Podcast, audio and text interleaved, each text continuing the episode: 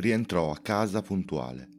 Fece le scale, unica vera forma di movimento che si concedeva in tutta la giornata. Aprì la porta. Cercò con la mano l'interruttore, evitando di guardare davanti, dove aveva messo lo specchio.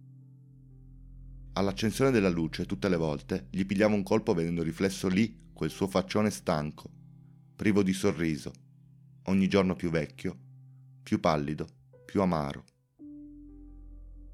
Tenne quindi gli occhi a terra, mentre la mano tastava il muro. Non trovò l'interruttore. Si voltò. Nel buio assoluto, aveva già chiuso la porta alle spalle, e si aiutò con l'altra mano. Dove, ragionevolmente, avrebbe dovuto trovarsi l'interruttore, al tatto, sentiva solo il muro liscio, freddo, Riaprì la porta di casa, fece entrare la luce fredda del pianerottolo, che diede all'ingresso un aspetto lunare. Il muro, ora più evidente, non mostrava traccia dell'interruttore. Dove era sempre stato, dove era quella mattina, c'era solo muro. Neanche la più piccola traccia dell'interruttore, della mascherina, un taglio, un contorno, niente. Era stupito, ma anche indignato. Com'era possibile? Tirò fuori dalla tasca del cappotto il cellulare. Accese il display e lo puntò sul muro. Niente. Vuoto. Spalancò la porta di casa, voltò a sinistra verso la cucina, come un presentimento. Puntò sulla parete a destra, appena varcata la soglia della stanza, approssimativamente dove avrebbe dovuto essere l'interruttore della cucina. Niente anche qui. Ma ho pagato le bollette. Fanno così adesso quelli della Compagnia della Luce. Tolgono gli interruttori? Impossibile, impossibile. A parte che pago tutto, pago sempre.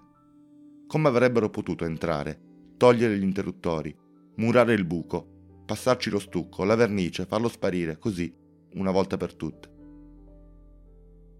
Si fece guidare dalla luce del cellulare, addentrandosi nel profondo dell'appartamento, là dove la luce dell'androne non arrivava le imposte tutte chiuse.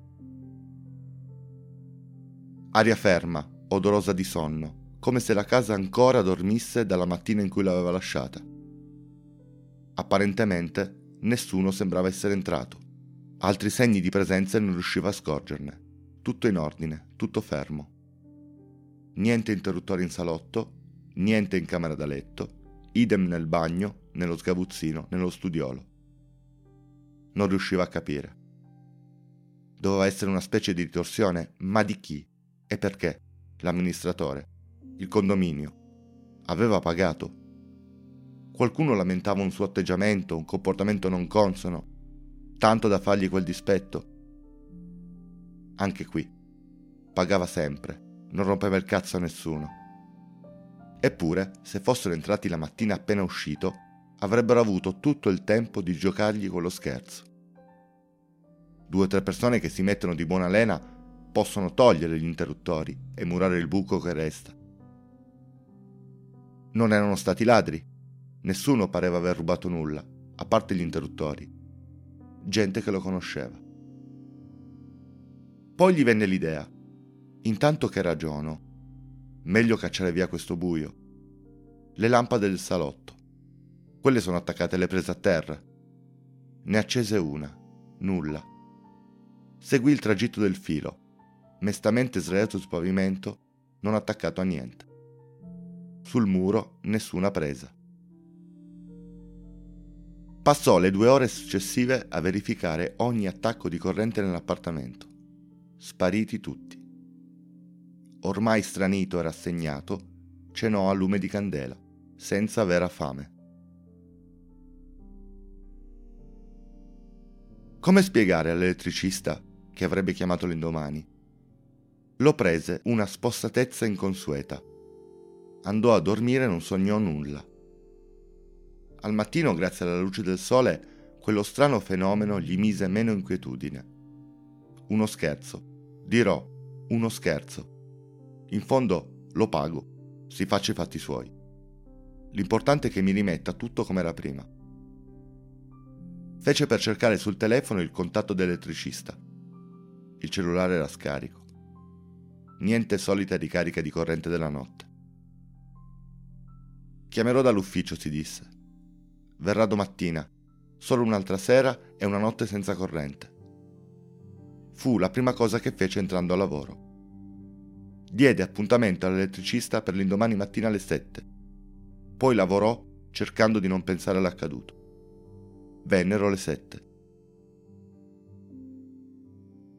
Rientrando a casa si preparò con la luce del display del cellulare. Niente interruttori e soprattutto la casa era fredda come una caverna. Ma il riscaldamento non va a corrente, si disse. Puntò la lucina verso il radiatore dell'ingresso. Sparito. Girò per casa con frenesia, spariti tutti. Nessun segno di rottura, di smontaggio, di danneggiamento. Dove c'erano i radiatori, bianco muro liscio. Non riusciva a togliersi il cappotto. Al buio, al freddo, gli venne voglia di gridare. 8 meno 10. Troppo tardi per chiamare un idraulico. Domattina. Lo chiamerò mentre inizia a lavorare elettricista. Non ho mai sentito di uno scherzo del genere, disse l'elettricista passeggiando per la casa, dopo che lui gli ebbe spiegato sommariamente la cosa. Scherzo pesante. Ora mi tocca riaprire il muro. Lei al telefono mi ha detto solo che le servivano interruttori nuovi. Qui con me non ho gli attrezzi, devo tornare in magazzino. E mi sa che entro stasera non riesco a ripristinarli tutti. Faccia quello che riesce, almeno il bagno, la cucina. In mattinata verrà un idraulico. Ho problemi anche con i radiatori. L'elettricista istintivamente ne cercò uno. Sempre lo stesso scherzo? Lui se ne vergognò lo salutò sbrigativamente e uscì.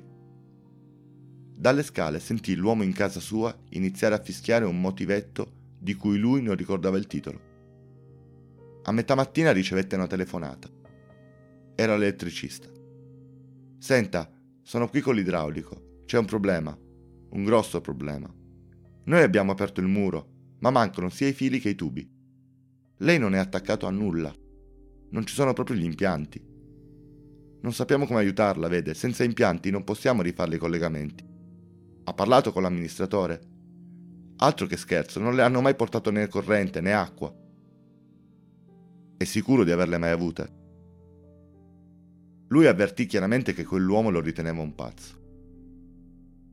Le stucchiamo i buchi e chiudiamo, non so come aiutarla. Va bene, non importa, va bene così. Parlerò con l'amministratore. Grazie, mi dica quanto vi devo non chiamò nessun altro. Lavorò più taciturno del solito. Era certo di essere sprofondato in un incubo assurdo. Possibile che si stesse smarrendo? Che non ricordasse di non avere mai avuto la luce e l'acqua in casa? Ma come poteva accadere, in uno stabile come il suo, che un appartamento non avesse gli allacci? Sentiva di stare scontando una colpa ignota che lo faceva vergognare. Tornò a casa quella sera, rassegnato al peggio. Scomparsi tutti gli infissi e le finestre. Da fuori entrava aria gelida, fischiando rumorosa. La sera dopo niente mobili. Il letto, l'armadio, i cassetti, le sedie e con loro gli oggetti che contenevano, i piatti, i vestiti, i soprammobili, i libri. Dopo un altro giorno le piastrelle del pavimento di ogni stanza. Camminò su un manto ruvido, di cemento, sconnesso. Il nylon che aveva messo sui monconi delle finestre non faceva più di tanto. Il materassino senza lenzuola, dormì vestito. Avrebbe dovuto andarsene. Ma come lasciare la casa in quello stato? Cosa avrebbero pensato tutti? L'amministratore, i proprietari, a lavoro. E soprattutto, dove andare? Una camera mobiliata, un albergo, da sua madre. Come spiegarle? La sera successiva non c'era più intonaco. Le pareti erano rosse e grigie, i mattoni a vista, i solchi della malta rugosi. La casa si era spogliata, un pezzo dopo l'altro, ed ora stava nuda, essenziale, invivibile. Non riconosceva più gli spazi, la sua traccia nell'appartamento, come un rudere abbandonato, ostile. Confuso, al limite delle forze, cercò di elaborare un piano, una scusa, una giustificazione che fosse plausibile per motivare il suo abbandono della casa in quello stato. Seduto a terra, sentendosi addosso l'odore di chi non si lava da giorni, trattenne le lacrime e pensò, pensò a lungo.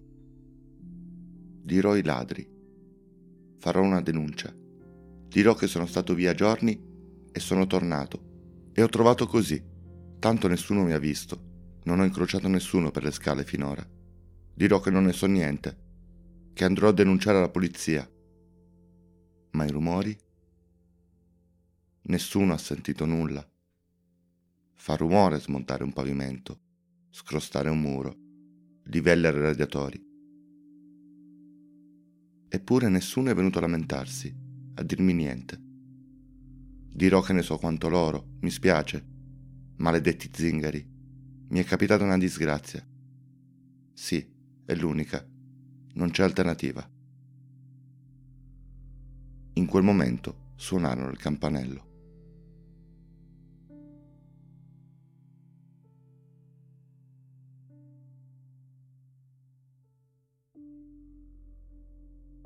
Podcast Don't Tell è un progetto di Vito Ferro a cura di Trama.